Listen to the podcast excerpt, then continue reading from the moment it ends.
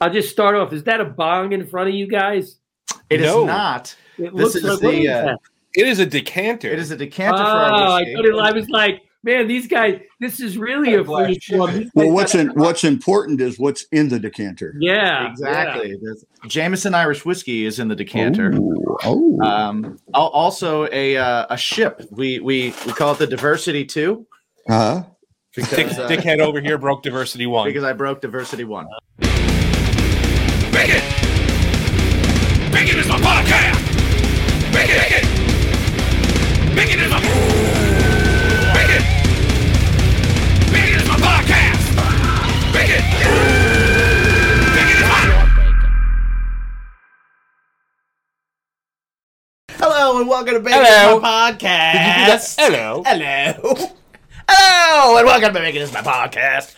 The podcast that is brought to you by clean shaven ball sacks everywhere. Yeah. Manscaped, 20% off. Listen, it's a new code Bacon Pod. Yeah, it's a new year. Yeah. It's a new you. Have some new balls. Have some new balls. Well, Uh, or clean or your, clean your old balls. I will say this right here, the crop reviver. Yes. One of my faves right here. That's a midday Midday secret. spritz. That's a midday secret Midday for you. spritz for, your balls. Yeah. Uh, so It's a yeah. midday magic trick for your nutsack. So that uh, the perfect package 4.0 with the with the lawnmower 4.0 Lawnmower skin 4.0. safe technology. Yep. And if you ever thought you wanted to uh, shave your balls in a uh, in a jacuzzi, Yeah, uh, you, you can. can. Don't, but you Don't. can. But you can. Never shave your balls in a jacuzzi because other people use that. But you can. You could. You, can. They don't drain those. right. But you can with They the them. lawnmower 4.0. They skim them. It's like it's like getting leaves off a pool Right. in the fall. Indeed. Hopefully not. Hopefully you, your shaving is not like that. Indeed. Uh, we're also brought to you by drinkwildbills.com, poddex.com, grillyourassoff.com. If you use the promo code BACON on any one of those sites, you get 10% off. Yeah. And they're pretty great as well. Um, Jimsy, How's your week? What'd you do, Man. What'd you do this week? well, we're, we're just coming off the Bimpies. Yeah. And that was a lot of fun. Yeah. A lot of work, but a lot of fun. Um, yeah. Yeah, uh, pretty good. Pretty What good, was man. your What was your favorite part of the Bimpies? It was the the one the part the part with the guy Right. when he did the thing. I really liked when the girl did the thing. Oh yeah, yeah, no, no, She no. was that great. Was, that was fantastic. Yeah. Fan fucking tastic. Yeah. Uh, so yeah, if you missed the Bimpies, go go ahead, go go watch it. Go check it out. It's uh, musical guests. Yep. It's uh, awards. Yeah, we hand out awards. You We're know it. fucking important, are we? Why do you have to be important to hand out awards, or do you just have to have awards to hand out? You just have to have awards to hand out. Oh well, yeah. So we're definitely that. But but but we do have people who are important Yes. who have been given important important awards. Yes. We have John Rain, we have Joe Sabatino That's true. from Polestar Pictures. Pulsar Pictures. Um, so and and they they well so John fun fun fact. John Yes. received a uh, an award, a, He did. a prestigious award, Best Picture Award. Best Picture award. Independent film Finding Purpose: The Road to Redemption. Um, I was lucky enough to be in that film. right. I was even luckier to have much of my music scattered throughout that entire film. Yeah. I actually had the song over the end credits, which, is huge. is absolutely amazing. Um, I walk out to you all the time, so now I'll walk out to you with with words. yes, people can leave while uh, while my song is playing. Yeah. Uh, one of your favorites, "Eyes Can't Meet," the acoustic Oh. version of "Eyes Oh, Can't Meet." fuck! Yeah, I wouldn't walk out for that. Um, a lot of I honestly, actually, a lot of Jimmy's Blue Notebook is in that movie. Yeah, uh, which is which is really cool. Um, and I did not know that before I went to see the premiere of it. because he had asked if he could use a song, and I said, You can use as many songs as you want. Uh, and I sent him music, and I said, Whatever you want to use, you can use. And um, I was lucky enough to be in the film. And when I was in it and I'm watching the film, like, a song would come on, and I was like, "Oh, cool! They picked my song for this scene. That's super great." And then like another one came on, and I was like, "Oh man, that's I'm in two. I got music on two scenes. That's super cool." And then like some other music would happen, and then like all of a sudden another song was on, and I was like, "Wait, did he use everything?" And he used like almost everything I sent him. He used, which uh, I I couldn't believe. I, I couldn't be more uh, grateful and thankful for. But he he really like man, he just used my music all over that. And then when the credits came on and I was part of the end credits, I was like, you gotta be kidding me right now. That's awesome. Like, I got an end credits song. That's that like I don't know. To me, that's a big deal. Like, No, that's that. No, Like, that's I- that's that is a super big deal. that's that's Um, one of the bigger honors that uh, that I've been able to have as a musician was Mm-hmm. that somebody thought that my music was worthy of being a part of telling a story that they're trying to tell. yeah. which was super cool. And and John is just amazing. Like I, Yeah, I love him to cool. death. He's such a cool guy. Um, um, I will say, I will say, Yeah. that, and we're gonna get into it just when we kick off here. Oh, is, yeah. um, is listen, we started this podcast because of John Rain's endeavors. yeah, you want to find out how? Listen to the interview. Yeah, yeah. We should should we get into it? It's a pretty Nope. long one. It's yeah, yeah. We should probably get into it Yeah. because they're now they're wanting to be like, wait a minute, John's responsible for the podcast. He is He is. So find out how by listening to the interview, which Right. starts About- right now. all right. All right, you want to bring us in? Mike's going to bring us into this one with uh, the sultry sounds. Let me let me. the Uh, sultry sounds of the Wayman.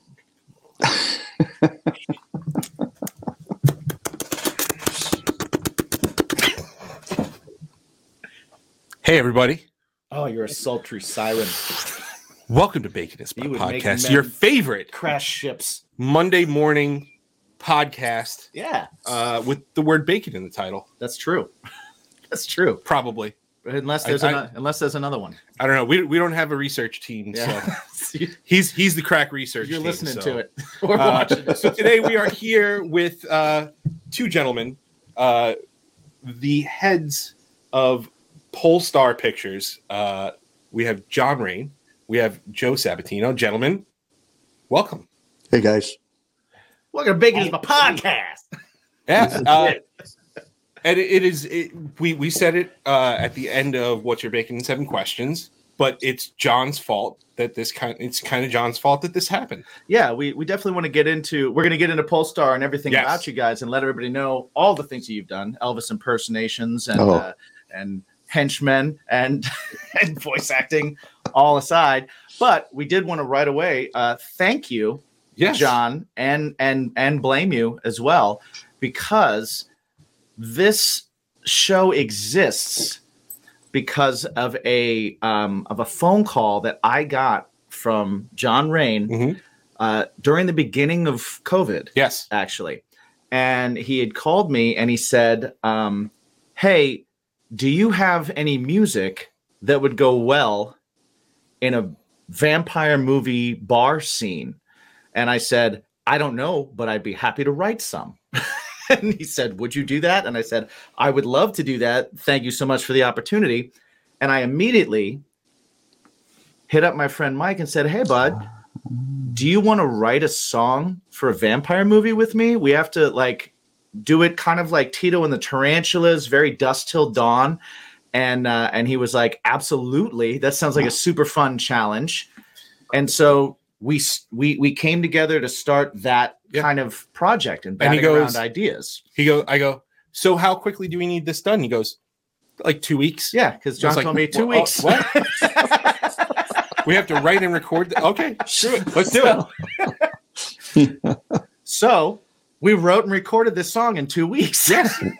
Under the name. and and delivered a hell of a tune. It was Thank you. amazing. Yeah. Thank you. Thank you very much. Uh, and it was under the name Bacon is my passion. Bacon is my passion, which is what we released the song as. Uh, everybody can find that song right now. "Death Be a Woman." It's it's on our uh, on all streaming sites, and you can find it on our website, uh, baconsmypodcast.com.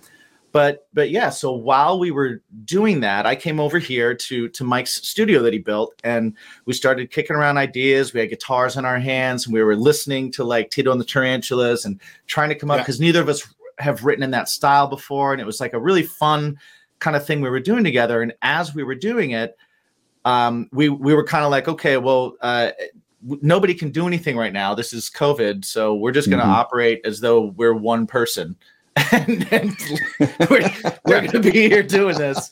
So, uh, you know, whatever you get, I'm getting.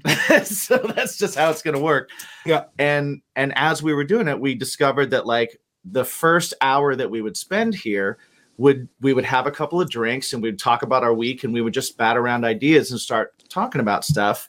And our friends kept saying like what are you guys up to and they kept saying oh man if i could be a fly on the wall to to be there just to kind of hear what you guys talk about and just to see it and so we sat here and we were like well what if we did that what if we Wow. filmed it and threw Very it up cool. and see if That's anybody great. cares And here we are, a little and a little over two years two later. years later and, uh, over a hundred episodes later and now we've we've traveled across the country doing the show and we've we've been able to interview like some of our favorite musicians and, and idols and actors and and actors and like wrestlers. people, and, yeah. yeah like it's it's been an incredible journey an incredible trip and john we have you to thank for it You know, this is bigger than when the Beatles got rid of their drummer and Pete got was best. Ringo in place. I feel Yeah. like I'm part of that history making event now. I'm the guy that's never going to really be seen or heard, but I have an eminent place in history You do. behind your show. I'm immortalized. yes, you are, and we and we bring it up all the time. And it's funny because people go, "Oh, you wrote a song for a movie." Sure, you did. right and we're like no it's coming No, out no, we it- promise no, it's coming it's- out No, we did. I swear. I swear. So no, it's really awesome. I'm, I'm super excited. And uh, Joe, it's awesome to have you on too. I know you you hopped on to the uh, the Polestar thing a little after Yeah. that had happened.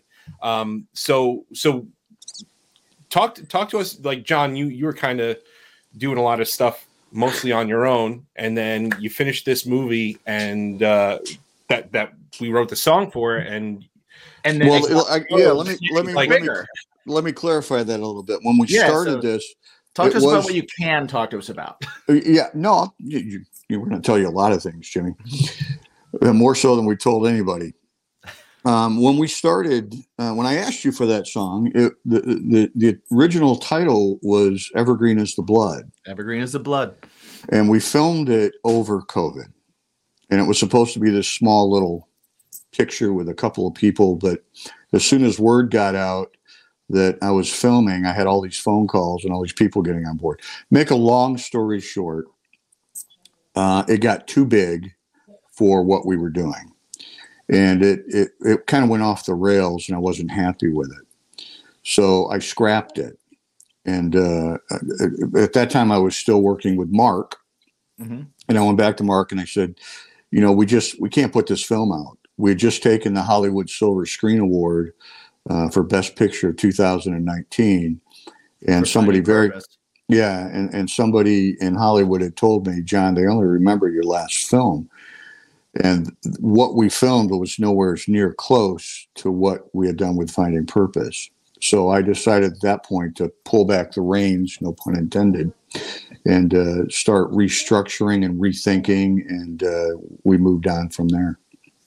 How how hard of a decision was it for you um to to be done pretty much done with something and then going, hey, listen, not not gonna happen because we've had a lot of we've had a number of musicians who have recorded full records and put years into and and, and stuff into Right. it and and then they just like, get to it and they're like it's not right. this is not right this is not me I, I you know so Yeah, did you, get you did you get feel you- a big burden like with, Yeah. with people behind you kind of Absolutely, it was uh, it was uh, terrifying for me to come forward and say, "I'm, I'm sorry, but we're not going to put this out this way."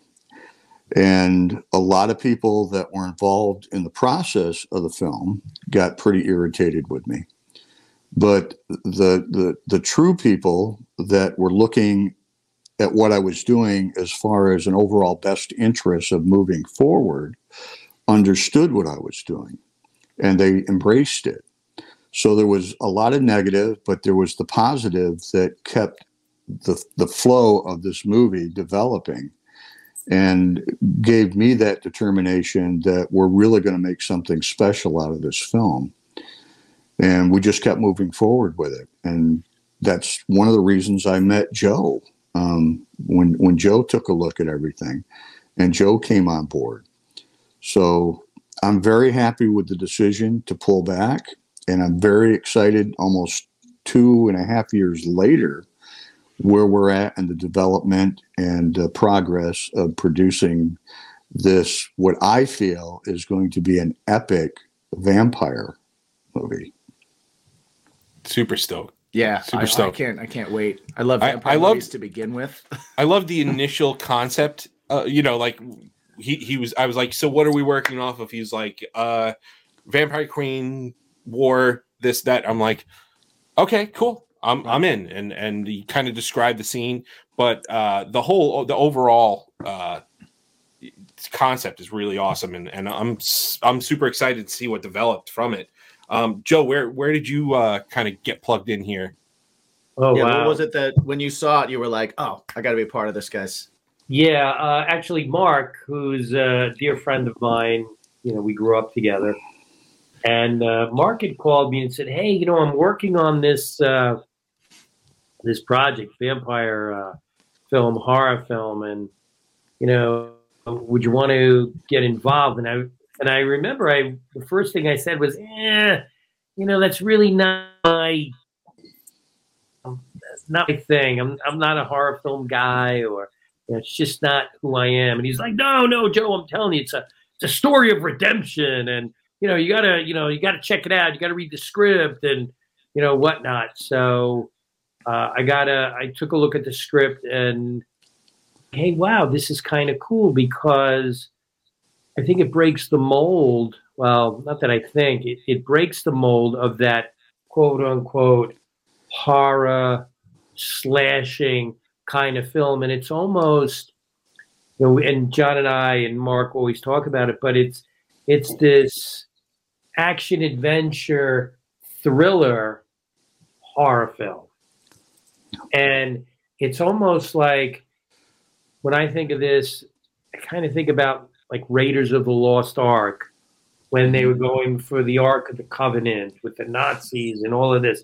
So it's it's kind of that style of picture that you know it starts and it you know just you know starts picking up steam and then they're you know the characters are just you know going on this journey and it's super and the way the movie opens is so powerful that you know just looking at this script it's just going wow this thing could truly make a lot of noise. And then we just kept you know started you know john and i started talking and mark and you know, we tweaked the script here and there and pushed it and pulled it. And we're like, wow, we got something really cool here. And it's it's really taken on a life of its own. And, you know, I, I've been involved in a lot of a lot of, you know, television and film projects. Um, I had my own television series. And I'm more excited about this anything I've done. So I, I think with the you know producing team that we've assembled with the project we have and how we're actually going about marketing, publicizing, distributing, and really creating buzz for the picture is different from any other filmmaker out there that this is truly an exciting journey that we're on. Uh, I love watching kind of like from the outskirts. Now we're we're all uh, connected by like one degree because of Mr. Mark Weiss, who absolutely hates to be on video. So he will never join us on a video. But I can only imagine the conversation that he had with both of you guys, containing things like like you got to meet this guy. There again, I'm telling you, you got to meet him, right? Because it was so more like when. Mark talks, it was more like this, yo, bro, you're really Yeah, bro, man. You, I'm telling you, I'm telling you, bro. Right, Mark. Um, for for those listening, Mark managed uh, my band Craving Strange for for many years, uh, for honestly the, the most successful years Yeah. of the band. Um, and we're still in contact. We and and we still work together as much as we possibly can. But we're just great friends, and I love Mark. And um, and Mark kind of hooked me and John up to begin with as well. Also, um, after uh, John helping us with our Careful the Landmines release show um, and the video and, and stuff that we all that we did from there. Um, so it was just it, it, there's just this crazy connection that, that kind of happens here. So uh, much love to Mark, but every time you guys hear the name Mark, that's who we're talking about. Yeah. Um, the one thing that I, I really kind of think is cool about this is that it seems like it's it started out um, making a movie, right? But but it's turned into creating this company, this this studio, this movie studio, um, and the movie is its own thing, and it seems like the studio is this other growing thing that's kind of happening. Well, I, did- uh, no, I think, come? yeah, I think, I think the movie is just a catalyst that brought everybody together. Mhm. Um, the whole, the whole development behind Polestar Pictures is an accumulation that happened through this film. But the film is definitely the glue right. that caused all this to happen. And uh, you know, when when we first brought Joe on, I was beside myself. I was like, wow, I, I really couldn't believe that Joe Sabatino, you know, took a big interest in this and came on with this. And then we started talking, and now we're very close. Uh, Joe's kind of like a mentor with me uh, because I have, you know, nearly 30 years of independent low budget films and by low budget that means no budget so it, it- this brought us into a whole different light getting us in front of people that could actually you know get us a budget and not only get us a budget but after this film's made get us seen and get us Right. out there so i mean joe's been instrumental in in all of that aspect and he's also been a big a big plus with the development of the script. I'll give you an idea. Like I'll write something out and I'll call Joe and he'll look through it and he'll call me back and he'll go, John, you know, that was that was really good. But what if we stick hand grenades up the dog's butt and throw them out the window? And I'm like, you know, that could work. so I'll go back and I'll rewrite everything and he just makes it bigger. And I think what's really great about our team is that there's no egos involved with what we're doing. It's all in about making a really great film. Even this all started from my pen. It's now had many pens to it and many ideas that have made this film into what it is now. Like Joe mentioned Indiana Jones, but it's Indiana Jones meets the Da Vinci Code. I, it, there's a whole backstory to it. Um, one of the people that got involved was a, a very talented um, author and professor of history, uh, Harry Sheehanwolf. And I met Har- Harry uh, through uh, another production that I was possibly going to be working with a Key Alliong on.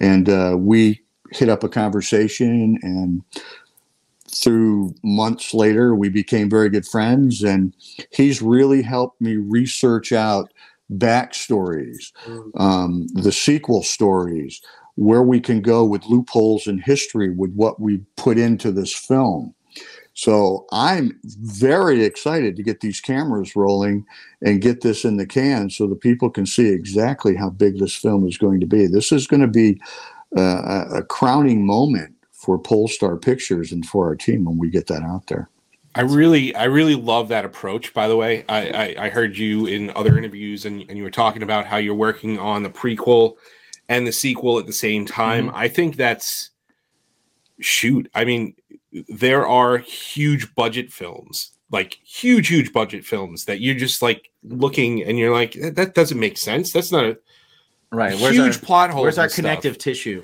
and the fact that you've like and and I, I think a lot of the issue is i think that a lot of people go i'm going to make this film and that's going to be that film Mhm. and there's never there's never a, what's next.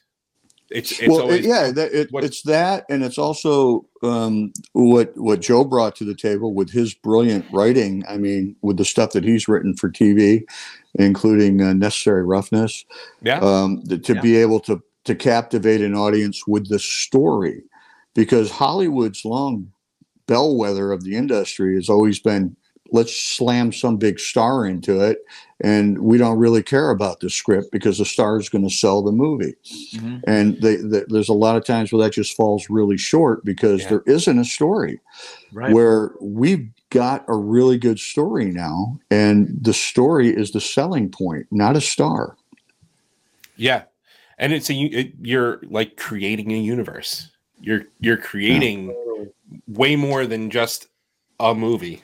It's a whole story and a yeah. I love that. Well, I and, that and approach. Joe, when you're coming coming from, if you're writing a series for TV, and then you start to take that episodic approach to a feature film length thing, um, how what's the is it is it just kind of the same thing? You're just thinking in more long form, so you're able to flesh it out, or actually you have to flesh it out less because you don't have many episodes, or is it a, a is it a different process, or do you kind of bring the same mindset to it? Yeah, no, that that's great. I think one of the things that really separates this movie from, you know, any other vampire picture out there, uh, you know, writing writing television and writing film, it, it's kind of different, but you know, writing's writing. But I think one of the one of the things that really really separates us is Harry Sheehan Wolf with, you know, all of the factual information that we have in this story. I think this is going to really level up our story and go, hey, wait a minute. You know, I, I got the Bram Stoker thing and all of that, but, you know, there are going to be people that go, you know, they, they were really making it sound like it was fact. And they said, you know, General George Patton and Adolf Hitler and this and that. And the crazy thing is, when people, because everyone will, and they've mm-hmm. already started doing this, when people research this, they're going to go, wait a minute, this is like real factual stuff that actually happened. And because the picture starts at the crucifixion of Jesus Christ, I mean, you just can't get a more iconic vision to start out a film with than you know the crucifixion of Jesus Christ, and then everything that's layered into this story. People can just look it up and go, "Oh my gosh, wait a minute, this is real." So, where does fact, where does fiction, you know, where you know what's real, what's not, and and it's it's been woven in, and it it that's what I think is going to make this really exciting because we're in an age right now where people, as they're watching the film, they'll be on their phone going, "Is that is that real? Wait, oh, oh my gosh, this is crazy!" So we've kind of taken, and John with Harry has really taken this vampire lore and uh, really made it, you know, really brought it to life. And the beautiful thing about it is we're even going to have, you know, a book that'll come out and really delve into the whole vampire lore that we're, you know, creating. So this is, you know, the, the picture is one thing, you know, the book is another thing, Right. the video game is another thing. So this is, this is just, this is going to be something that, like I always say, it's it's it's absolutely going to make a lot of noise. and we, I- we blended a lot of, uh, of scenarios into the film that are um, time proven um, Yeah. with uh, you know like Bram Stoker's you know vampires Right. can't see himself in a mirror we took we, we took the elements of, of certain aspects of that so it wouldn't be too over the top for people Mhm. but Joe's right. We've taken this all the way back to Christ on the cross. That's where it starts. And now, going through history, we have the Hunnic Empire, we have the Romans, we, we have a, a, a big story behind this. And it accumulates all behind. Have you ever heard of the Spear of Destiny? Yeah. Actually, Steven Spielberg was going to use the Spear of Destiny in Raiders of the Lost Ark Right. Hmm. and they decided not to. Well, I started looking at that and started digging deeper into that. And that's how we really came up with what we came up with. So that's how it all starts back with the cross. After these messages, we'll be right back. What's up, guys? Going to talk to you a little bit about our sponsors real quick. Just want to start off with grillyourassoff.com. If you are going into grilling season like we are, then you know that you always need a little rub. You always need a little sauce. You need something that's going to help your grilling get better. Help those chicken breasts, right? Mm. They get a little dry sometimes. You want to make sure you're saucing them up. You want to make sure those ribs have got a nice dry rub and a saucy rub. Go to grillyourassoff.com. Check it out. I've used their stuff. It's delicious. 10% off with the promo code BACON. Another place you can go to to get 10% off with that promo code drinkwildbills.com. Mm. They've got delicious sodas. They've got all sorts of different flavors from sarsaparilla to birch beer to you name it. You got your root beers, you got your cream sodas, you got your creamsicles. Yeah. Uh, Sugar free for you guys. Watching the waistline. Indeed. And also, they've got some great jerky stuff. They've got oh, the brisket bites are A plus. Indeed. A plus. And if you go there, go to drink, drinkwildbills.com, use the promo code BACON, get 10% off. One more place you can use that same promo code BACON is our oldest sponsor, Poddex. If you're a podcaster, if you are a budding interviewer, if you are just somebody that has a hard time talking to people every now and then, or want to do something fun with your friends, check out poddex.com. They have these decks of cards, 50 cards per deck, 50 questions. Check it out. Learn things about your friends, learn things about people, learn how to talk a little bit more and be a little bit more comfortable, always use the promo code BACON. Again, to get 10% off your order, they got cool swag too. Indeed. And last but not least, of course, always frame the balls. Mm, yes. Is that what you do? Frame the balls. Frame the balls? well, you could. You could frame the balls. You could, though. You could. But if you got a bush, it's just not. It's the summer. Get rid of it. Get rid of it. Yeah. Use the Lawnmower 4- 4.0. Use the perfect package and go to manscaped.com. Use the promo code BACONPOD. You get 20% off your order. And they've got all sorts of great stuff if you're a guy who's looking to feel so fresh and so clean. Indeed. And not only do you get 20% off, but you also get free shipping. Free So, shipping. Shine up those balls, get rid of that bush, clean yourself up. And if you don't clean yourself up, start.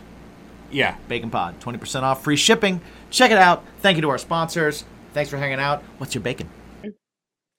Hey guys, I'm Lexi Lane. You can find me on Instagram at Lexi underscore Lane.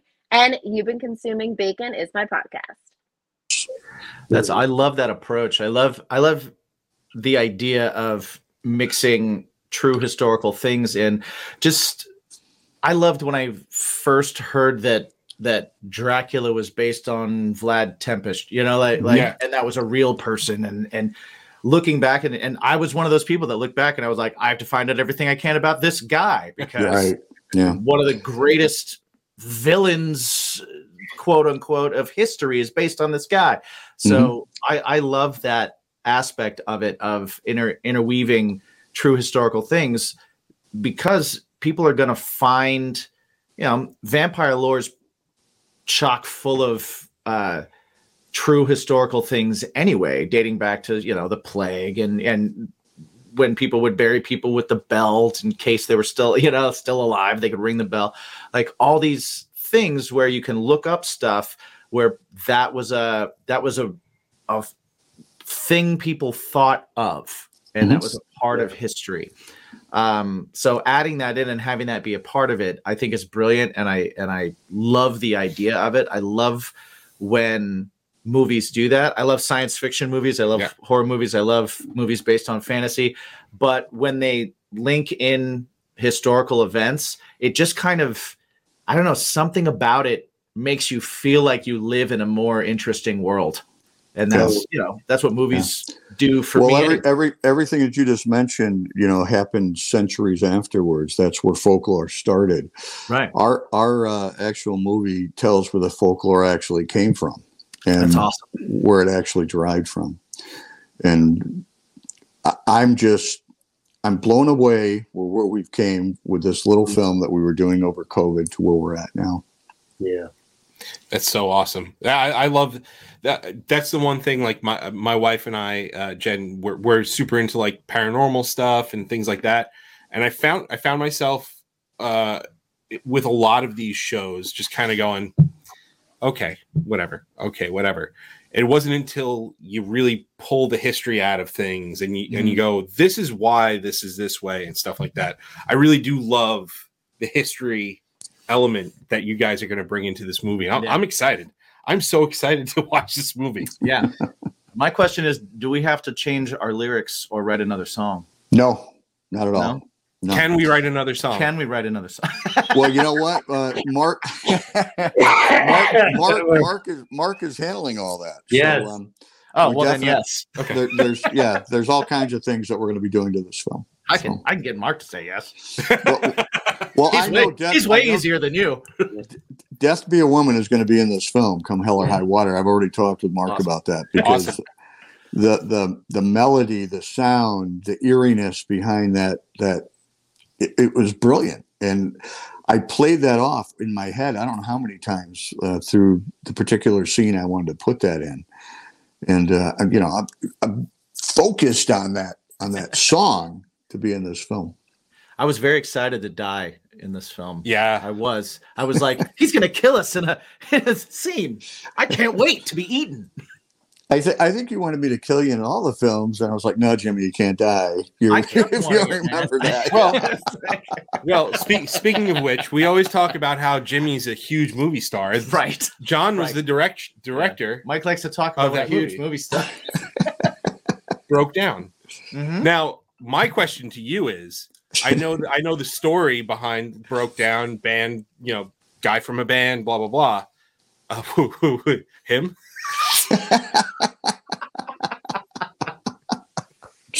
you know when when Jim, Jimmy just when, when he when I met him, I knew he was destined to do some acting, and he was very excited when I when I pitched this to him.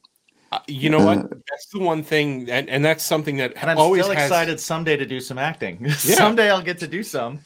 I, that's I the was one thing. I was in that movie. I was in it. I But Mike, Mike, have you that. have you seen him in Finding Purpose? Have you seen him in that role? I that he haven't did? seen him in Finding Purpose. I, I, I. He told me about Finding Purpose, and I'm like, "Fuck, that's such a good story." And I, I, I have it's to still watch- it's still it's a very low budget film, but it's definitely got some popularity and uh, Yeah. um, getting a lot of uh, um, input on it. So he really blew that away, and I knew he would. I knew when I put him in that role, he was going to kill it, and he killed it. He nailed it. well, some, something that Jimmy and I, our our Thank you. friendship, our friendship is really based on challenging each other. So Uh, you you bringing him like, I want you to act in this. I I- like he's the kind of guy that's like, yeah, yeah, I'm gonna do that. You know, like I I, I always bring, hey, here's like, here's a, a nine million Scoville unit gummy bear that's gonna burn your face off. And he's like, yes, we're gonna do it. Yeah. So well, I, I don't want to give any I don't want to give any spoiler alerts, but there's probably a good uh, uh, shot that Jimmy's going to die in this film. So Yes. fingers crossed fingers crossed now you brought up you brought up the low budget thing and and um in in past interviews you talked about uh the community coming behind the the studio and stuff. Um can you talk a little bit more about that and how involved the you know you're you're in pennsylvania uh your community how do they help you out? How, how do they get behind things? How, how Well, do you get them involved? Well, you know, Joe's been informed of all this stuff too. I'm going to let Joe talk a little bit about that because I'm going to tell you that the, the marriage that we have right now with the five main principles is pretty advantageous for me. All right, because I'm a creative guy. I'm, I'm the guy that makes models. I'm the guy that puts a script together. I'm the guy that says, okay, let's let's do this with the blood. Let's not do this with the blood. I'm not the guy that's really meant to be out there trying to sell this film or market this film. So when the likes of Dan Sanchez, Larry Mealy, Joe Sabatino, and Mark Weiss said, "Hey, look, we're going to pick up the ball there. We're going to drive Polestar." So it's it's not it's not what's up there right now on the site. It says like Joe's like vice president or something. No, we we all share where where Polestar is going, but I wholeheartedly had handed the business end over to these guys because they know what they're doing, and in return, they've given me much freedom on the creative aspects of things, so I don't have to worry about that. So Joe's very much informed on what we're going to be doing down here in Pennsylvania, why we're going to be filming here in Pennsylvania, and how we're going to take um, full advantage of the support that we get here in Pennsylvania. So Joe, you want to hop in and you Yeah, can fill them in on that. you know, uh, John, the way John says as well, you know, I'm just a model maker. I'm just the guy with the blood. You know, I, I have to tell you, I, I've, Yeah. I've worked with some of the biggest people in Hollywood, you know, on films and on television, and and whenever I hear John say that, I just go, oh my gosh, the work that he does is on par, if not better than, you know, I've been in, you know, two hundred million dollar budget in movies, and I just marvel every time I see John's work. So we're so super excited to have him helming this as the director and the writer that uh, we just have so much confidence in him. Uh, but you know, with making any type of film or anything, you know, it takes a team, and we we assembled uh, two other gentlemen along with Mark and John and myself, and one is Dan Sanchez, and Dan is uh, Dan. Dan was on the board of Lionsgate, and that's how you know this all came about because I I called Dan up and I said, "Hey, I think I, you know, I'm working on something that's really interesting. I got two great partners," and pitched it to him, and he loved it. And then when he met John and Mark, he fell in love with those guys. And then that, then we brought in Dan's partner, which is Larry Mealy. And here's a gentleman that, you know, was instrumental in bringing cable television back in in the 70s to the United States. And and I know John and Mark and myself when we listen to the contacts, you know, the contacts that these people have, we just go, "Oh my gosh!" And we on a meeting the other day, and they're like, "Well, you know, we'll have the rights throughout China and India to do, you know, to you know, for for cable television." And there I am going, "Hey guys, does that mean we have distribution in China and India?" Yeah, that does. So you know, this is uh, it, it's something that they, you know, I'm humbled with these guys. They bring us to a whole nother level. Um, Dan is uh, he's on the board at Liberty Global, Liberty Media, which is, you know, probably uh, Fortune 25 Oh yeah. corporation. You know, it's a fourteen billion dollar company. So, and and the amount of enthusiasm that these gentlemen bring to our project, it's almost like when we all get together, we all empower each other. So, like John said before, you know, this I think has this is like one of those special relationships where we don't even think about ego. It's just, hey, you know, what resources, you know, what resources do you have? What resources do you have? What resources? And and every time we meet, it's like something else and something else and something else. So this thing has truly taken a, a life of its own. And, you know, the the town, you know, where John lives, where we're shooting, that's that's also a special thing, right? Because that's a character, you know, in our film. Mhm. And you know, just the the pictures that we've seen, Dan Sanchez is actually going to be meeting John. I think was that December fifth or first December fifth. Yeah. Yeah. December fifth. Yeah. so Dan's going to be flying into Pennsylvania, and they're going to be, you know, interviewed by the uh, newspaper there, and you know, Dan will be brought around to the different locations and stuff, and you know, the Dan Dan Sanchez and Larry Mealy, these guys are big deals. I mean, big deals. Yeah. So this is this is something that you know for everyone that's going to be involved in in this production, it's just going to be a really fun, interesting, crazy, creative ride. And because the movie is being marketed, publicized, um, distributed through a whole different uh, way, this is going to be something so very special. And I think things like this, especially in the entertainment business, they only come around once in a lifetime. And, and this is something that this film makes a little noise. We could quite possibly change the way movies are marketed, publicized, and distributed. That's a big deal. Yeah, that's a It's huge, huge. thing. Well, it's something that needs to happen Yeah. anyway. You know, like um, I've I've actually heard you say, Joe, that that the the current model of uh, movie studios is kind of like it's on the decline, and that there Oh. needs to be a change in there. Um, what what do you think kind of contributed to that? What do you think is the main reason that it's on the decline? Do you think it's just kind of sign of the times, new technology, new ways of doing Yeah. things, and it hasn't caught up, or Okay, that's a great question. A great question. Uh, you know, within the film industry, it's almost, you know, it's almost too big. You know, the film business is a dying business. It's just that the film business doesn't know they're a dying business. And When you look at it and you see that, okay, there's there's probably five or six actors.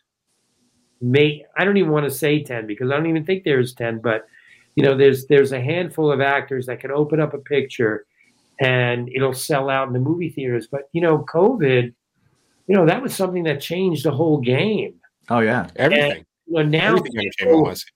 yeah yeah exactly. And now you know it's it's you know the movie theaters aren't even back. And you look at all of these films and and you know with tom cruise you know top gun okay great but still it did it didn't even do what it should have done.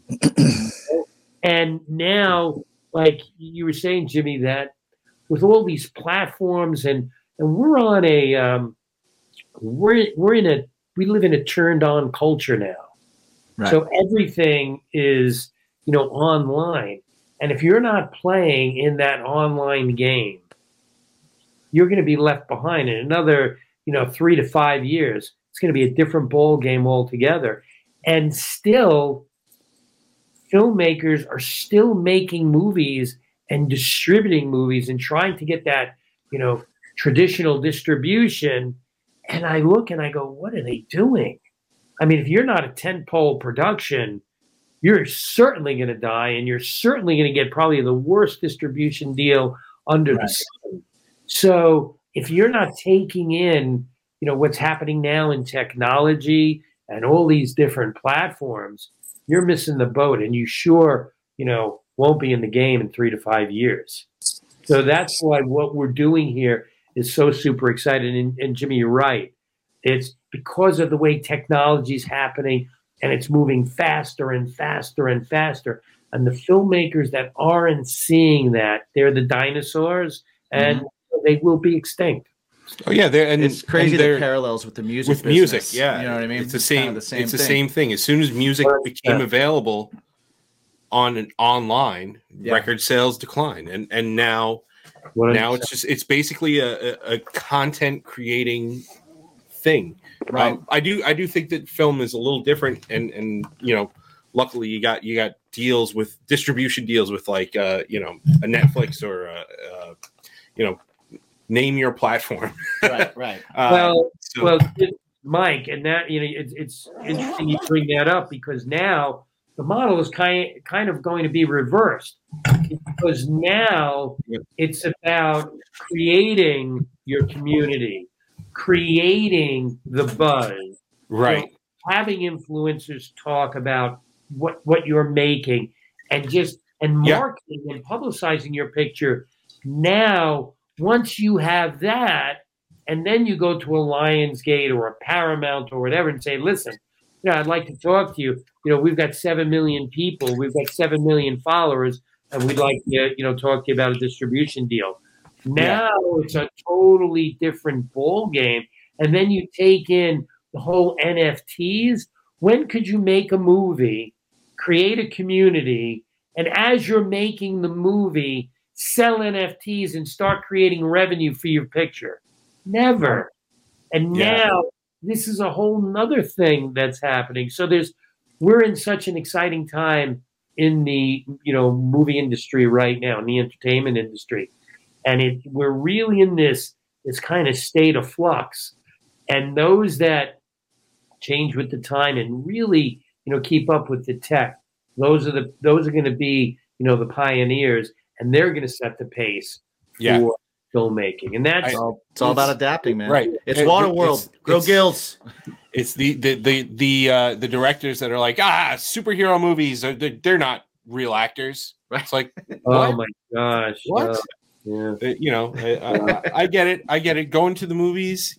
You know what? It- it- that that's Well- not lost on me. it's it's it seems like it's again the But- parallel to the music industry is you have to prove that you can be successful before you're allowed to be you have to be successful walking in Right. go, Right. hey you want to distribute me i'm already successful Right. Exactly. you know in music you have to sell a hundred thousand before a label will look at you and distribute you Yeah. in movies it seems like it's it's very much the same thing the, the reason that marvel can do it is because you have a built-in audience of people from Yeah. their childhoods that are going oh shit captain america and and they'll they'll go see everything right and you've got that star wars has that indiana jones has that Mhm. um to to varying you know degrees of the movies being what people like or what they don't like or whatever Mhm. you've got that built-in Mhm. crowd you know it's like putting on a show and how many people can you draw that same thing you know so I mean, into this bar that Right. wouldn't have anybody in it to begin with. right yeah how many people can Okay. you bring to my empty theater that would be empty without you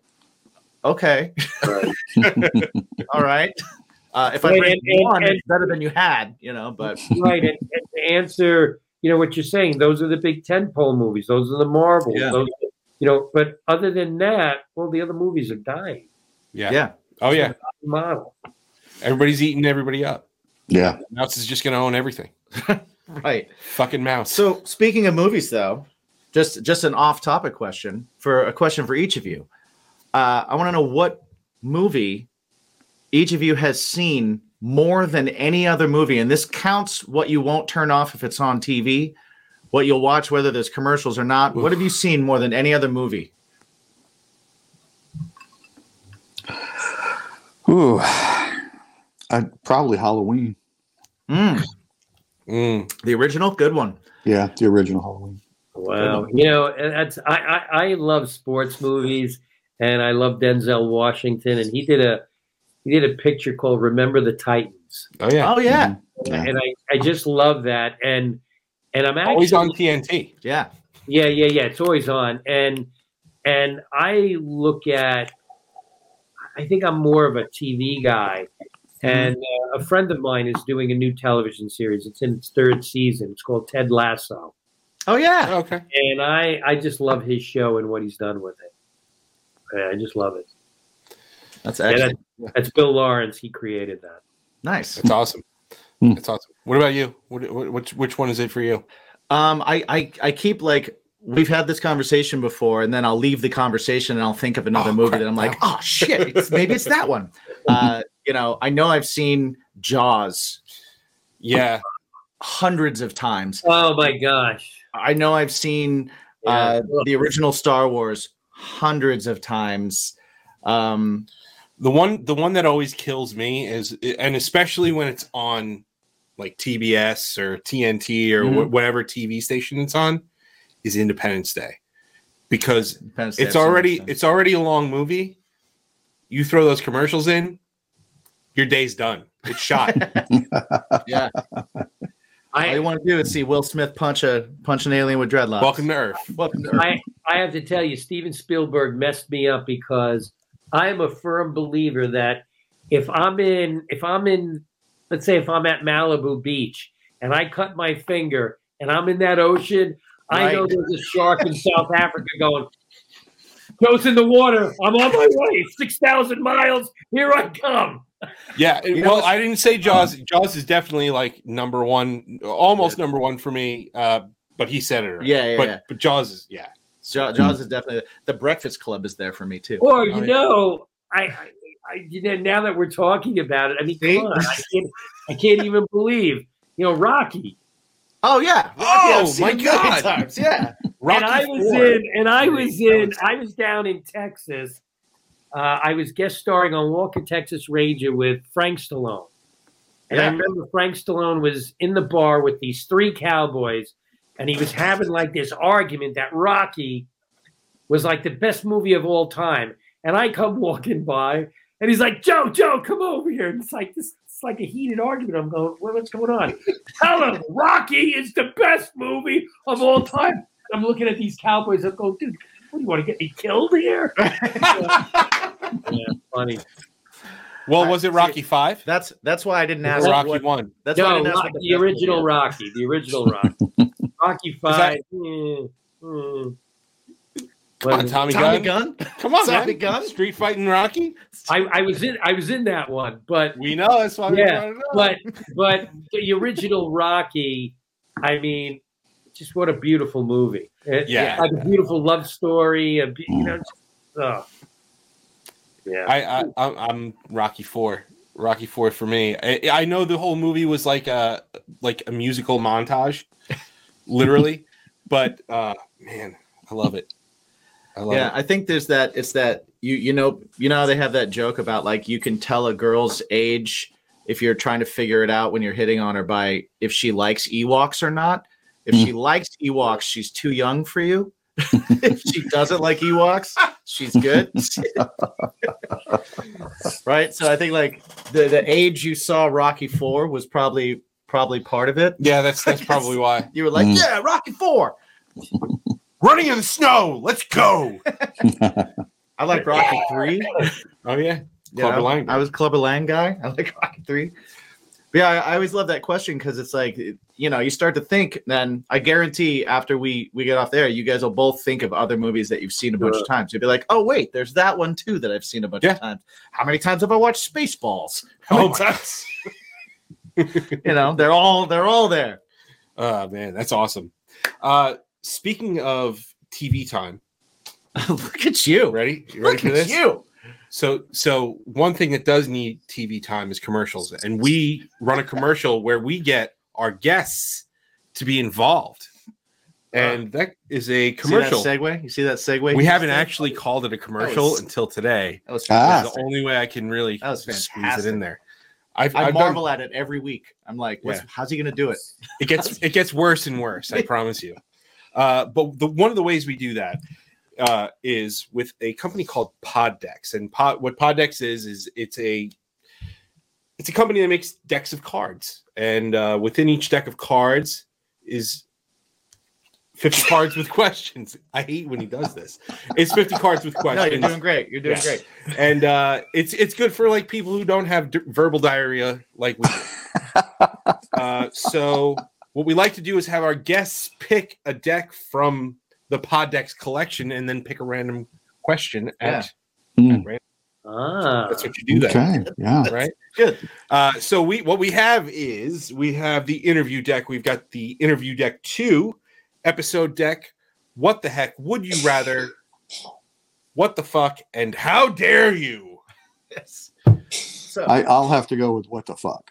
Okay. John gets a what the fuck? Joe, Um, I'll go with interview. Interview deck one or interview two? deck one or two. Uh, I'll go interview deck one. Interview deck one. You know what? They got to start somewhere. They had to have good ideas. I'm with you. All right. So Mike is going to shuffle because unlike John, I don't know how to shuffle cards. Ah, He lived in Vegas. Well, John lived know. in Vegas. He was an Elvis impersonator. I I understand that, and I get One that, of the first.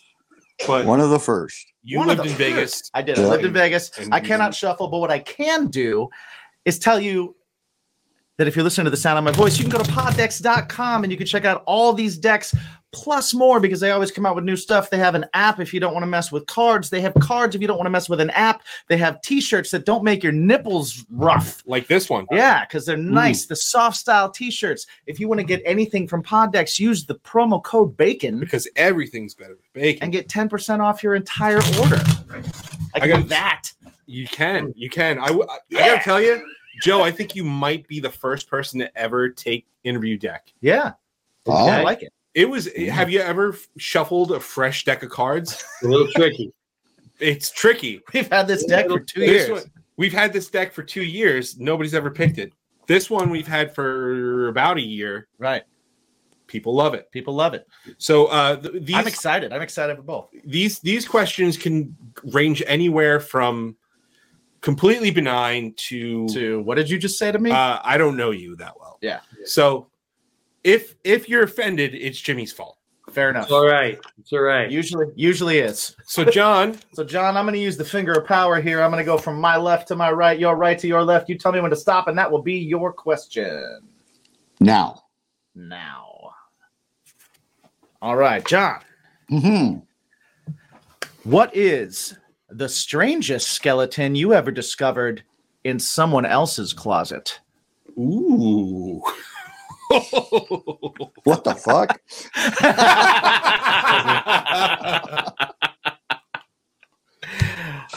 You don't have to say who they are, but you do got to give up somebody's fucking secrets. Oh boy. You know, I'm, I'm okay. I'm going to get one that's not going to get me into any trouble with anybody here. Uh, my ex-wife, I found out, uh, was dating a very close friend of mine after we got separated. At least it was after. Yeah, but he never told me about it. Oh, what a dick. what a Yeah. dick. Yeah. All That's right. awful. Yeah, well, Hale and hearty F you to that Yeah. guy. Yeah. Yeah. All right. Mr. Joe Sabatino. All right, let's see what we get here. That The was, interview that, was, that was a good That was- question. that was- That was a, that was a deep one. yeah, all right, Joe. My left to my right, your right to your left. Right. Tell me when go. And stop. Stop it right here. Joe, what is the absolute worst job that you've ever had? The absolute worst job. The absolute worst job. Oh gosh, I've had so many, so many jobs. I think um, It wasn't that stint down in Tijuana, was it? no, no, that was, that was a good one. Boys Town? I saw Um, that online. I've had, gosh, it, it's probably two. Um, one was one was being a strike buster What's like a strike buster? When guys are striking. Yeah. Go in and take their job. Oh. You, you just cross the line. Oh, Right. And the other one was being a bodyguard with no weapon. And when you show up on the job and you're bodyguard bodyguarding the guy, and they say, um, you know, you figure, hey, it's going to just be a chilled night, and you're in the hotel room with the guy you're bodyguarding, and they say, and there's like three other bodyguards there, and they've got weapons, and they go, okay, so we've got like seven death threats on this guy, and this is how we're going to protect him tonight. And I'm like, oh wait, and they got like bulletproof vests on, and I got Right. like no weapon, no bulletproof vest. I'm like, what am I doing here? But You- I'm sure it was one hell of a suit, Joe. You are Operation Human Shield. I yeah, it was. Uh, it was I remember. I remember going, and this was at, and I was at the Universal Sheraton, and I'm like, what am I doing here? This is. so I went like this, and I said, okay, let's go. Nice. Yeah. How many um how many bodyguarding gigs had you done prior to doing that one? Oh gosh, Had you been doing it for a while? Yeah, I did. I did a bunch, but it was. All right. Well, at least it was. It wasn't like your first or second job. No, no. I used to You go like, up and then you would get asked to do stuff. But you know, when you show up and you know you got guys like checking their you know handguns, and, and you go, man, you look a little packed there, and like I got a vest on. I'm like, what am I doing, man? yeah, I yeah. That was I will kind of a say I worked I worked with some union folk and uh like not for nothing. Those guys can get really ornery for nothing. Yeah, that was. Right. Um, So that might have been think- even scarier. yeah, I think. Um, you know, back in the day, I, gosh, I just, you know, it was that adrenaline rush. I was, I was a Right. boxer, a martial artist, and you know, you know, youth is wasted on the young, I guess. Mm. So I have another question for both of you guys. Um, can can either of you uh, remember the experience of your very first audition? Oh yeah.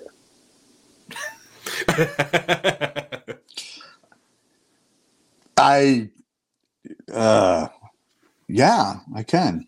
I can.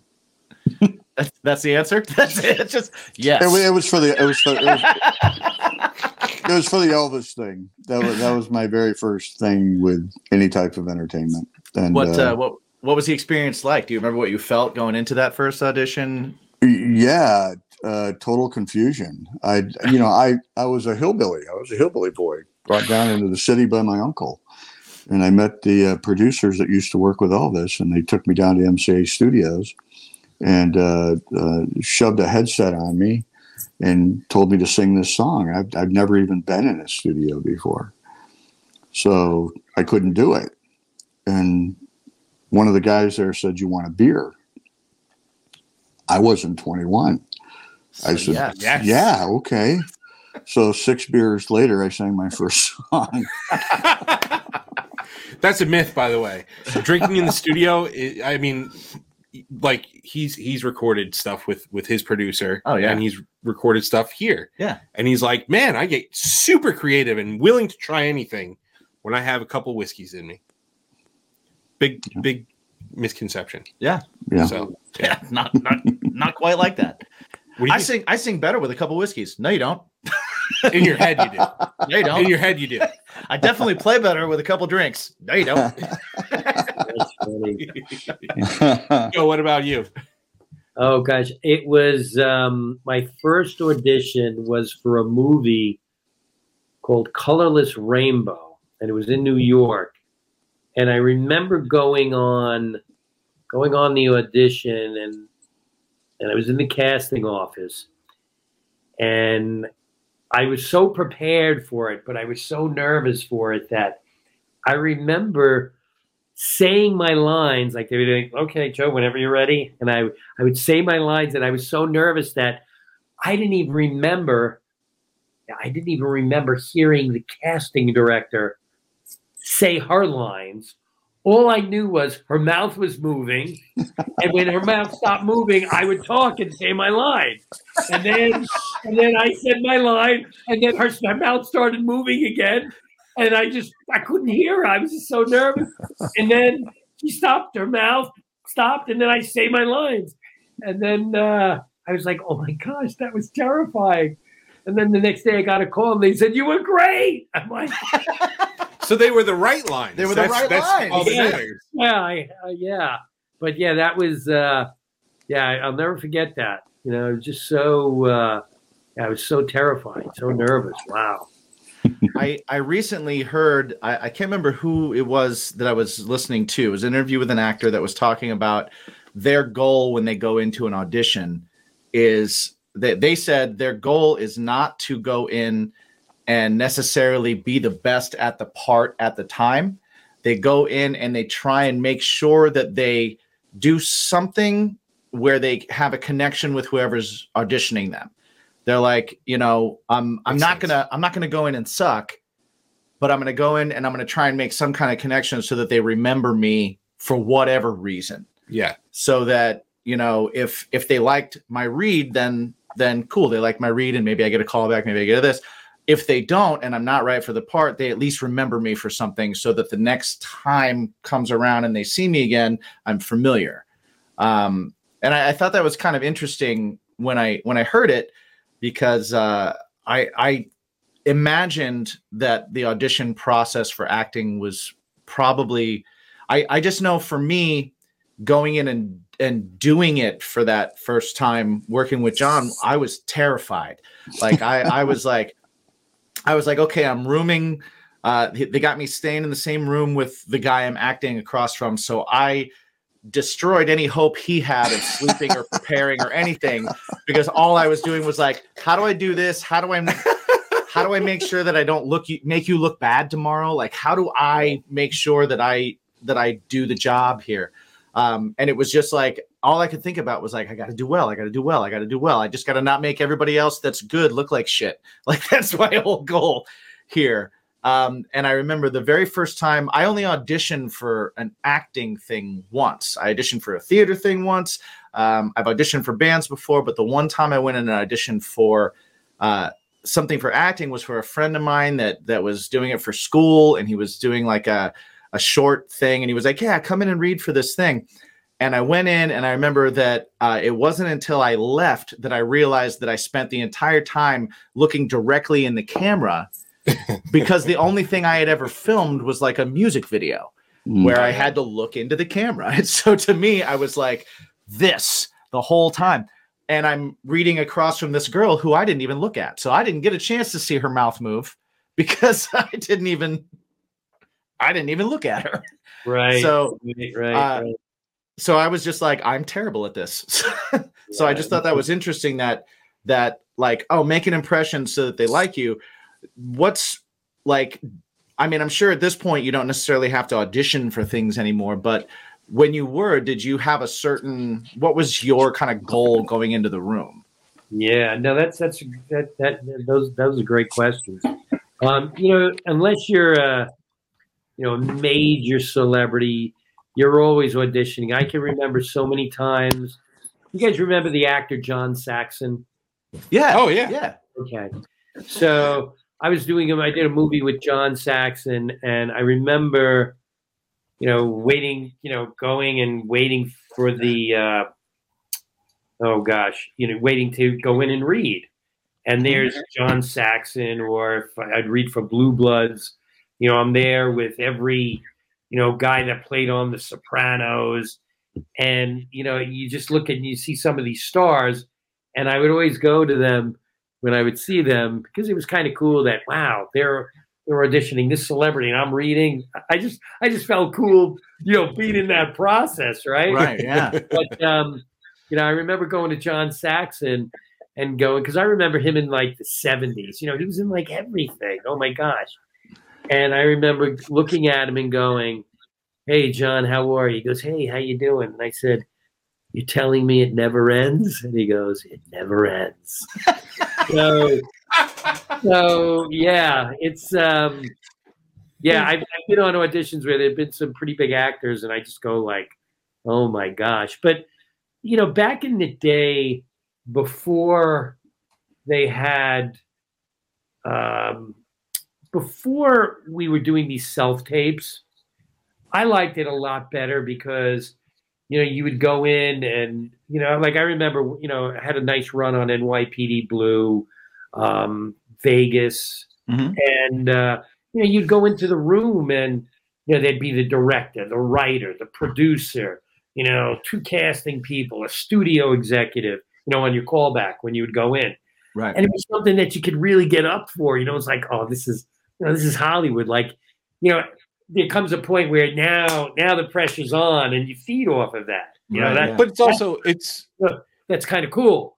it's also a networking experience. It totally is. So when you go in there, like whenever I'd go in a room and I, um, you know, there'd be like you know ten or twelve people in there. You know, I'd always wa- I would always walk in and look at everyone and go, I guess everybody showed up, huh? And they yeah, ha, ha, ha. and then I do my audition, and you know, it's it's. um I've had so many experiences, but I think my big thing was I just wanted to. um you know, I look at it like the Willie Mays catch. I don't know if you remember when Willie Mays was playing baseball and he turned his back on the ball and he made this like, you know, miraculous catch and he made it look easy. Yeah. I think the trick for the actor is you have to go in there and just make it look like, you know, effortless. And if you can do that and really nail your audition, I you know, I've been fortunate where I had a pretty high booking ratio, you know, back when I was acting. So I, I was pretty, I was pretty lucky. And and the crazy part of it was from being an actor, then becoming a television producer, I'd have to be in all of the castings because Right. my producing partners would be like, "You're the actor. You go in there and deal with all of, all of the actors." now, what would I do? Whenever I was casting a show, I'd be like, "Oh my gosh, this is my chance." I call up all my buddies. Hey, dude, I'm gonna. I want to bring you in for this part. I want to bring you in for this Right, part right. and I'd have all my friends come in. And what I failed to realize is when my friends would come in, and these were, you know, these were guys and gals that, you know, I I, I ran with for like 20 years, you know, auditioning. hmm They would come in the room and it would be this, and it would break my heart. And they'd come in and they'd go, Hey Joe, how you doing? Oh, you okay? Yeah. You know, and they'd be like all in, and I'm going, Oh Sold out. yeah, this is crazy. So I Sold out. literally, yeah, they were just freaked out, and I literally did that. I was in casting sessions for probably three and a half, four weeks, and I just told my producing partners, I said, I don't want to be in the room anymore. It just was heartbreaking for me Right, right. because you know I would I'd bring in all of these people, and uh, yeah, it was it was just so tough. And then I'd have to go and do the network test, you know, because I had a show. So when they're testing for the network in the studio, and then I'd have to go to that, and I you know see some of my friends and you know celebrity actors coming in, and when you you know when you're on a show every week and you're you know you're seeing how the show is cast and you know after that they would send me you know when we had callbacks they would just we had a um, website that they would just load up all of the all of the auditions. And you know i'd be at home and i just watch the auditions. And after watching all these auditions for three years i would say to myself oh my gosh how did i ever get cast for anything no, seriously. The the decisions I've been in rooms with heads of studios, and you know, all the producers are like, I like this one, I like the, you know, I like I like Billy Bob, I like Billy Bob, I like Billy Right. Bob. You know, seven or nine producers say, I like Billy Bob. And the studio executive's like, I don't like Billy Bob. I like Sammy Schwartz. Who gets the part? Yeah. Right. Schwartz. So then I would say, what you know, what the hell are we even here for? And then you have these beautiful, you know, wonderful, talented actresses come in, and we're like, you know, Sarah's great for the part. Sarah's great for the part. Sarah's great for the part. Studio executive. She reminds me of my ex-wife. I don't not. I don't want. I want uh, Betty. Betty's getting the part. Okay.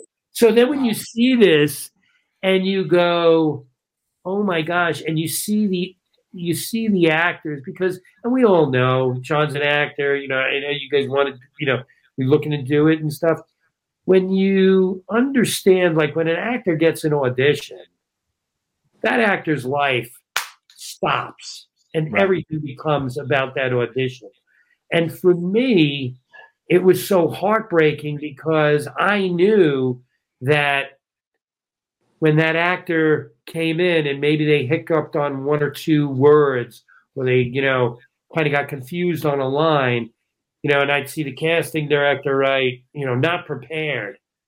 I knew every actor in that room was prepared. It's just at the moment got a little too big for them because as actors, Yeah. That's the sole thing that we want to do, live for this. Mhm. And sometimes that I know they I know they did that audition perfectly in the shower and on the way to the audition a thousand times they did it flawlessly. And I can't tell you, there have been times where, and I've known the actors that, you know, they would bring me in, hey, you gotta gotta sit in on this one. And I'd be like, all right. And I'd sit in the back in the corner, you know. But um, and I'd see actors come in and you know, they would be like, and I, they just didn't nail it. And a lot of these actors, because we all would do plays, and I know them from off, you know, off of Yeah. Broadway and stuff. And you know, a couple of the actors that I would see them and they chunk the audition, and they would leave, and I'd see the casting director, you know, make a little, you know, NP, not prepared. And I was like, hey, stop the session.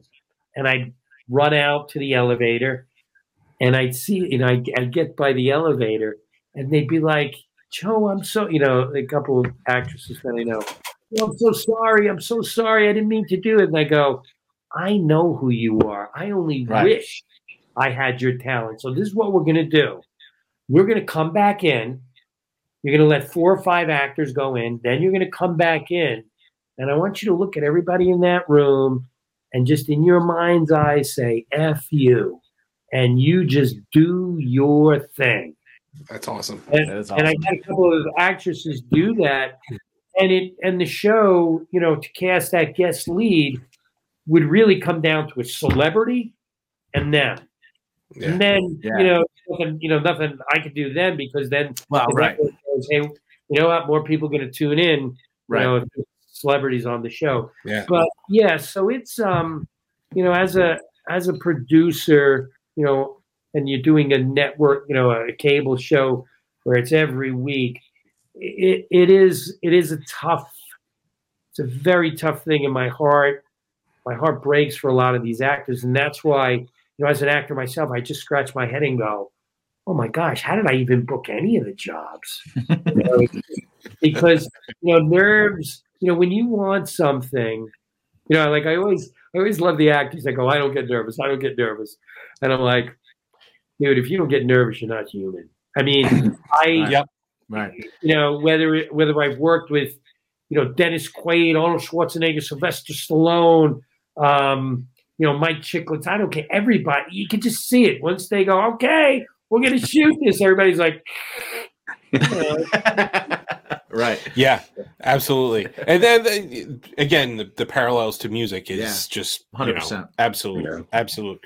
Um, so before we start wrapping this up, um, what I do want to ask is is speaking of auditions and stuff, um, John, how how difficult was it to cast the breakout role that Chris Monty had in Broke Down with delivering his his classic line, "These nuts."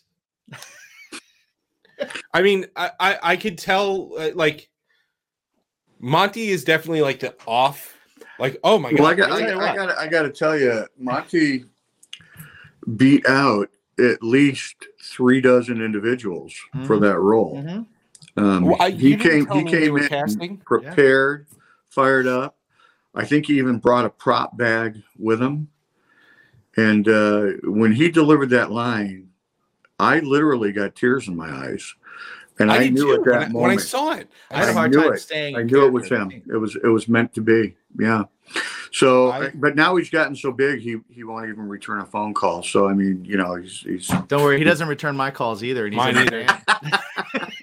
Mine either. now, I mean, no, no, but but I do I do want to know did did, did you guys like kind of discuss? Okay, well, maybe Frank can do it, or maybe maybe maybe Uh, James can do it because James is playing. no. I think for you. Monty said I'll do it. Yeah, yeah. We That that that that that's. I will say, like my experience with John was um what I I can only assume is the experience that every actor has on every movie set ever, where he said. Uh, you guys have a lot of freedom in what you are going to say here. You can go ahead and go off script if you want. Uh, probably because when we were trying to be on script, we were probably so wooden and terrible that he Yeah. was like, "Yo, can you guys just, just, That's that's do what you would trick. do. yeah, when you're working normal- with with seasoned professionals like Joe. Right. Joe will come in, and I mean, it's like clockwork timing. But you know, in independent film, you don't have the luxury of working with Joe Sabatino's. You know, right, I've I've got a guy that's got to get back at 4 a.m. to do the donuts. So right." it's like, wh- what what's going to make this easy for you? How do you how are you going to say this? Just let it come out, and that works a lot better than forcing them to stay on script. As long as we get the point across that we're trying to deliver. Yeah. I will. I will say when I when I came to do my part for um, finding purpose, I was I was like, okay, how are we going to do this? And John was like, I think it's probably going to be better if we just if we just ad lib it the whole time. And it was like, here's the scene, here's what's happening, here's how it's going to go, and that's what we did. We totally ad libbed it. Probably because his experience in working with me John, that's interesting because I think I told you this when I was doing that movie Vice. Uh-huh. Um, um, forgot, I forgot it. Chris Right, Pratt. Um, Adam McKay went. You know, he directed The Big Short, and then he did that. Whenever we, you know, we would do our scene, and I remember, you know, we we would get the scene, and they locked the scene, and we got our shots, and then Adam would be on his bullhorn, and Christian and I, you know, would be there, and he goes, "Okay, Joe, I just want you, you know, get don't no lines, just whatever you want to say, say, you know, keep it to the semblance of what we have. That's it. Just let's, let's see what happens." Yeah. And uh, yeah, I remember telling you that, and you said, "Yeah, you do that. That's great." That's They do great. do that. And, and Yeah. Jimmy just verified it. yeah it was it was it was it was great like i and i remember even with broke down because because we got shut down because of the weather we Mm. literally um, Oh, you were on a it like crunch. we we almost ad-libbed the whole last third of the movie um Yeah. not not completely ad-lib but it was like it was really kind of like okay we're gonna see what we can get here. And and i think you know like it probably at least for for me i was probably to get i was probably able to give john closer to something usable by me kind of trying to be in the moment and react because i i probably i, I imagine i wasn't great at lines. You know what i mean? Like No, I, you were you were great at lines. I mean, what we had happen was like the like uh, I was Rudolph the Red-Nosed God. reindeer it was in crazy that, in that scene where where, where Burl Ives goes, and then it hit. You know, the Right. biggest storm ever that hit us, and we had to finish that off in one night because the rest of the week was gone. So we got together in a hotel room and Yep. we were all like throwing, okay, how are we going to do this? How are we going to do that? Mhm. And so when we got on set, the rain started coming. And I was like, okay, let's do this. All right, let's just go do this. You're going to do this and you're going to do this. And most of that stuff was one take yeah and uh, they pulled it off. So what, what happened was really phenomenal. I, I I learned so much just doing having that experience taught me so much um, that that helped me be a better performer in general um, uh, on on stage as a singer, as a performer, as a band leader, all that kind of stuff. Uh, just the stuff I learned by being in the room with with John, Allie, and uh, Carl.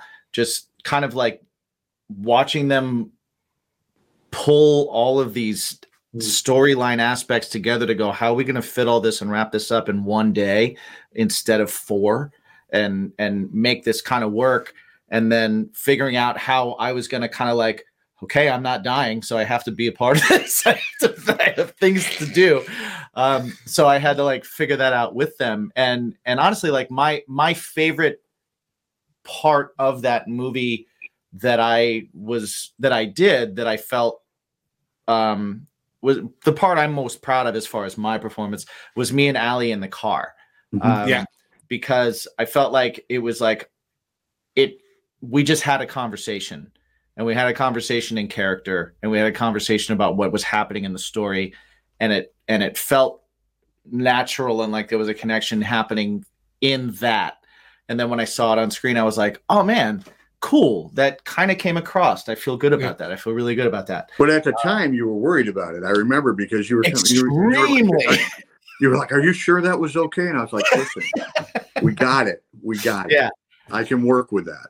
Yeah, I would. Oh man! And so then when when I came back for Finding Purpose, it was just such a. It was. I felt so much more comfortable with anything you were going to give me, and I was just kind of like, "Hey, he he brought me back." So, so it's it's not because people don't want to work with him. Because I will say, um, you know, one thing about John is is is that John one surrounds himself with great people. Um, everyone on on those sets, everyone that's working for Polestar that I've encountered, everyone that I've been able to kind of like be around is is like a genuine great person. And it's because John is a genuine great person. You know, like uh-huh. you you just get that from him and he's one of those people that like is a magnet for other good people. You know, so I that's I know immediately that Joe is a good person because John is a magnet for great people. Hmm. Um, so you know, coming back to that and it's like seeing all the same people, it really is like a family. Uh, and, and like just being around the whole crew again and being around all the people again was super awesome. And then even the people like his whole town supports him and everybody comes in and they're like, we love this shit, you know, like, and it's, it's because of you. It's not even because of the work you do. It's just because of who you are. And Oh then add to that that you're extremely talented and and you know i'm gonna make him tear up Wow, you are. You really are. no but it's true man Okay, it's all right, all right. I, I got my hundred dollars worth there. I'll give it to you right after the show. good thank you my venmo is uh no but honestly and so when you Yeah. brought me back for that it, it, i felt super comfortable and confident because i was like okay if i sucked that bad he wouldn't have brought me back you know he knows he can use my music whenever he wants that's, that's fine We all, we all we all had a great time. It, and the, on the Polestar sets uh, back when we had no money. Um, it, it- it was a passion with everybody that was Oh, there. yeah. Jimmy, you had the passion. You really wanted this to be good. absolutely and everybody fed off of each other. So, you know, I'm just a ringleader. Um, you guys are the guys that made the film happen, and I'm proud of all of you guys. I really am. Well, and it really does feel like, and we talk about the parallels with music, and it really does feel like that because when you have a band, if you have all members of that band that are passionate and have that same drive, and they're all pushing for the same One goal, goal. then you're going to be successful. Whatever successful means, you know what I mean. There's there's so many levels of that. Yeah. Um, but you're going to be, and being uniquely being able to have been a part of things that that you've done. Um, and and being there and being experiencing that it was very much the same thing. Is that same feeling of like cool man we're all we're all rowing the same boat here and we're all we're all like picking up our part and trying to do the best that we can. And everybody's just trying to make sure that that, that whatever it is whatever their part is whether it's being the actor or whether it's uh, whether it's setting up the tent and making the chili or whether it's uh, whether it's making sure that that there's enough chairs or whether it's running the camera or whether it's making sure that the idiot that is going to handle a, a, a prop gun knows what he's doing when he's handling it and is doing everything correctly. All of those things and all of those people that that whole puzzle piece it's like a band. It's like you know and that's where my experience is. Yeah. and and you build that and you have that. And because you have that that's why everything's so exciting. And that's why everything is moving in the right direction and moving in the same direction. And just both of you saying you know there's no egos involved and there's no this. Yeah. Uh, and of course there wouldn't be because everybody knows that like the you know the rising tide lifts all ships you know like Right. that's that's what we're Well, doing anybody, anybody that sits back and says, I made this film is a liar. right It takes a whole crew and team of people to make that film happen. Yeah. And even though we were low budget, and I mean, we were extremely low budget. That's why Oh, we had to wrap everything up, and we couldn't afford four more or four nights and then wait an additional four nights. We didn't have the budget for it. But we are professional. We take everything that we did on that some from the way the the shots were called to how we filmed to how we captured sound. And the big thing, like you're saying, when the guns were involved, we had, uh, you know, you know what Schultze was with those Oh, guns. yeah. Yeah, he was. I mean, he was on those guns. he's my Anytime was an SDB explosive. Yeah, SDB yeah. for you We- no SDB accident. you know what it is Yeah, That's amazing. That's amazing. Well, Yeah. guys, uh, we've taken up so much yeah time. thank you seriously Thank you for joining us. Thank you You. for hanging out. Thank you for talking you. all things film and yeah the, the things going on with Polestar. If anybody wants to know what's going on with Polestar, which I mean, after this, why Yeah. wouldn't why wouldn't you why wouldn't you? of course you do Uh, where can they find everything Polestar, everything Vampire let them know let them know Joe, where can they find it? Oh my gosh, you can go to our website, polestarpictures.com. Uh, you can, you know, contact John, myself through that, uh, Mark Weiss through that, and that's our central hub. Uh, anything else you want to add? Uh, No, That's it. You get, you know, you look at us on social media through Facebook. Yeah, and We- Facebook, right? We've got some things going on there, but uh, the most part is uh, uh, the website. you know. I, I would like to say this.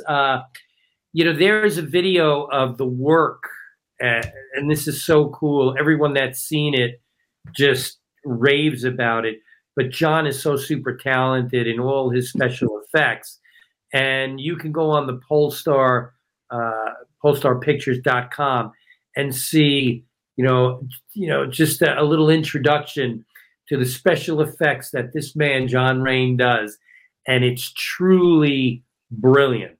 So you're in for a treat if you go on the website and you go to the special effects video and you'll see some work that'll just blow your mind and it's all John Rain. That link Thank will you. be down Yes. underneath We'll have links for everything Underneath underneath, here for you guys. So on just- YouTube on the the podcast. Yes. Super excited about it. Um, Jim, this is where we sign off. So the, This is where- this yeah. is this is where you you you shine. Well, this is yeah. This is where I, this is where I do my thing. This is where so this is where a test is. This is where I remind everybody that's listening Yes. that every single day Mhm, you just listen to people that are super passionate. mhm. So every single day, I want you to wake up and I want you to think about what it is that you're passionate about. I want you to think about what it is that makes your day a little bit better, what it Mhm. is that makes your food a little bit tastier, what it is that makes your work day a little bit easier. What is it? Is it music? Is it video games? Is it movies? Is it creating things? What is it that makes every part of what you do just a little bit better? Joe, John, do either of you remember the question to ask yourself every day? What makes it better? No, it's your bacon. I blew it. What's your? No, I didn't. I set you up for it. That's my There you story. go. You Yes, he did. Hey, He did. really He's starts the alley-oop. The alley-oop. You Everyone up. needs an alley oop. Everyone needs an alley oop. And everybody at home, just remember every day, what's your bacon? What's your bacon, baby? There you go. What happened and we're back? Well, New they year, know new we're you. back. Okay. They know we're back. Whatever, whatever. Dick. I'm trying different things. Mhm. You know, don't be so attached to things, man. Cool and you are. no, but It's not uh, my bird. don't be so attached to things. I uh I loved hanging out with Joe and and John. It was really cool. Thank you guys for being on the podcast. Did you notice how, like, when you brought up Marvel films, I almost like deflected it off of it because I just didn't. I didn't want either of them to say bad things about Marvel films because I didn't want to get into that. Oh, I didn't know that that was their thing. No, I don't know if either of them would have. No, but you know what? But Joe is talking about that like new way of thinking, Yeah. right? And and Yeah. you, you do you, you like you have to adapt with the times. Like us as musicians, we've been doing that. We're, we've been doing that for years and years and years, and it's a different. It's a new day. Yes, it is. Yes, it is. Uh, when it comes to uh, music and Whoa, whoa, yeah and that's that that's another thing you know like even even in my day to day i'm i'm trying to hey listen online and and streaming and and stuff like that that's the way the world is going Right. and we got to be on it Which is or funny. we or we have to be ready to dissolve very quickly have Have you noticed how crazy it is? And I don't. I don't. I, other musicians that are listening can probably attest to it. But like, the more that you start to realize that the the way that the world is going in the industry that we're in is the way that every time you start to try and adopt it people that kind of like quote unquote are running it the gatekeeper right. of that is almost shouting in your face like no that's the wrong way. Don't do it. Don't fall for it. It's- it's, like, it's it's, the- like this it's battle guy- against it the whole it's time. literally that guy that's like i don't want to learn something else. Right. I've been doing this long enough. I don't want to learn again. Right and that's that's what it is Yeah. And it's it's crazy because it's like the more you start to try and learn something new, one, the more that whatever you're learning is already old. right and two, the more that somebody's in your face saying, "Nah, that's not the way to do it." yeah And you're Uh-huh. like, "Damn it." Yeah. what what's the answer? Yeah, I mean, I, I I love the I love their approach. I love again another artist you know, regardless of, of if it's music or not. Yeah. Another artist that was just like had a piece that that was done. It was ready to go. Listen, I've done songs. Yeah. A fucking one song that's four minutes and change, right? And I've got, you know, I'm ready to go with it. And I've I've put out feelers to other people and I go, What do you think? And and they go, Eh, you know, like this can be fixed or this Right, can be fixed. And I go, Well, it's done. Like, it's, it's and then they're done like, "Is it?" well no they don't they don't say that but i say to myself and it's like it's done and um you know I, I i definitely have done that a couple of times in my my my musical career and uh that's why it's as far as it, as it has gone Do you but find i that hard do to do? but i didn't what's that Do you find that hard to do? Like when you, um, because I know that I I know that definitely my first reaction. oh reaction like a is like to a fight it. Like if I write something and it's in my mind, it's done, or if I create something and it's done. Mm-hmm. Um, once I put a bunch of time into it, you know, like and and then I bring it i and it's met with eh, right? My first reaction that I have to fight is like, well, you just don't get it. I I I again I, I've fought it a couple of times, but Yeah. but but on the overall, especially now, it's just, it's like listen, I got my own fucking studio. Right. Like I, Right. I don't I don't worry about how much it's going to cost. It's Yeah. it's a matter of finding the time to do it. Right. And how much change there is. But like listen, if I have to play a song that I've written and I have to play it again Mm-hmm. twice, okay. Like uh, Yeah. okay. No problem. Right, right. Um, Uh, so yeah, I mean, and and and I've you know even with the um with the vocal stuff, you know, Mm-hmm. like uh, I wanted you to come help out with learning.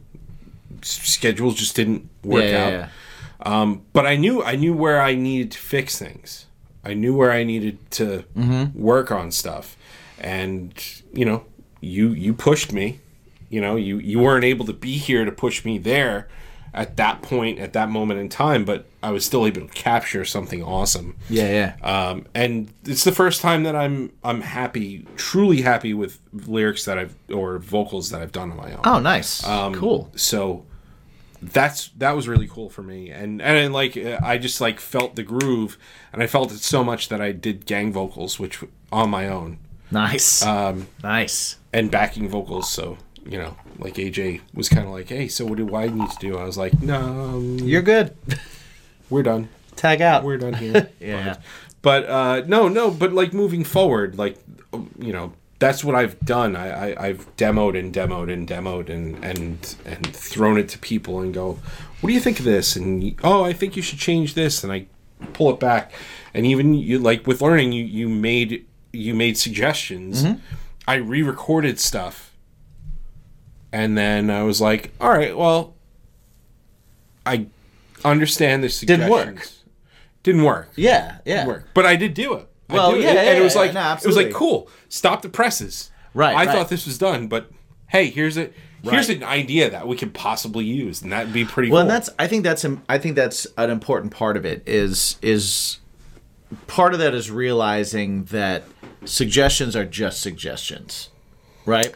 And they don't have the benefit of hearing it. Mm-hmm. So the fact that you'll you'll stop and take a suggestion, whether it be from me or anybody else, and then kind of redo something is great.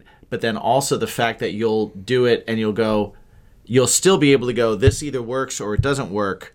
I tried it, listen to it, eh, maybe good, maybe bad. Oh, it add, lent to another idea. Like mm-hmm. all those things are super important because even I think even if you start with something, you get a bunch of suggestions, you try a million different things, and you end up back where you started, then you're just more reinforced and believing in what you started believe with. yeah yeah And I think that that's really cool. Yeah, I think absolutely. that's a, that's that's good. Whereas if you don't try and you don't listen to things and you don't do that, but I, I I do find it hard sometimes when I've put a bunch of time into something, and someone tells me my first reaction is usually like, ah, you just don't get where I'm going. It's- but it's like in the back of my mind is like, well, they don't get where you're going because you didn't communicate it well enough. So you need to think about I- I- a better way to communicate it. And that's why you need to try again. I think that's really, really like humbling to, to see that somebody wrote, shot, Yeah, shot an entire Directed. film. edited, edited, and put a film together and was just like, you know what? I know I did this because it was COVID and I wanted to do something. Right. But it's the last thing you did that really Right. counts. It's not what it could and be. and that hats off to you, John. That that was Yeah. fucking baller. Because the one thing I've like, the, one thing. I've never done is I've never gotten a crit. I've never had a self critique on something that I did, and then said I need to do it again with an entirely new cast. oh, I need to tell my band members that they're not right for the part right. and get new Yeah, people. That's that's. I need to- yeah, that's like- huge. But but It's a lot. Like that's that's Man. incredible that he did that. really cool show. Yeah. Uh, movie. Uh, I'm super excited to see what happens. yeah. Uh, he he confirmed your part in the movie. I can't wait. Uh, I hope I get cast. Oh, I, I'll talk to Mark. Okay. We'll get you. We'll you'll, you'll, I didn't get confirmed. well, yeah. We'll we'll be confirmed. Okay. We'll be confirmed. Okay. Cool. uh, but Death Be a Woman He was had, to, confirmed. he had to meet you. Well, of course. That's part of it. Of course. But he's playing hard to get because he's like, oh, I'd love to have you in the movie. Well, I you think know it's what? like he uh, met you, and he was like, "Now I know that Jim's gonna die, which means that you're probably gonna live, which means that you'll be in the sequels."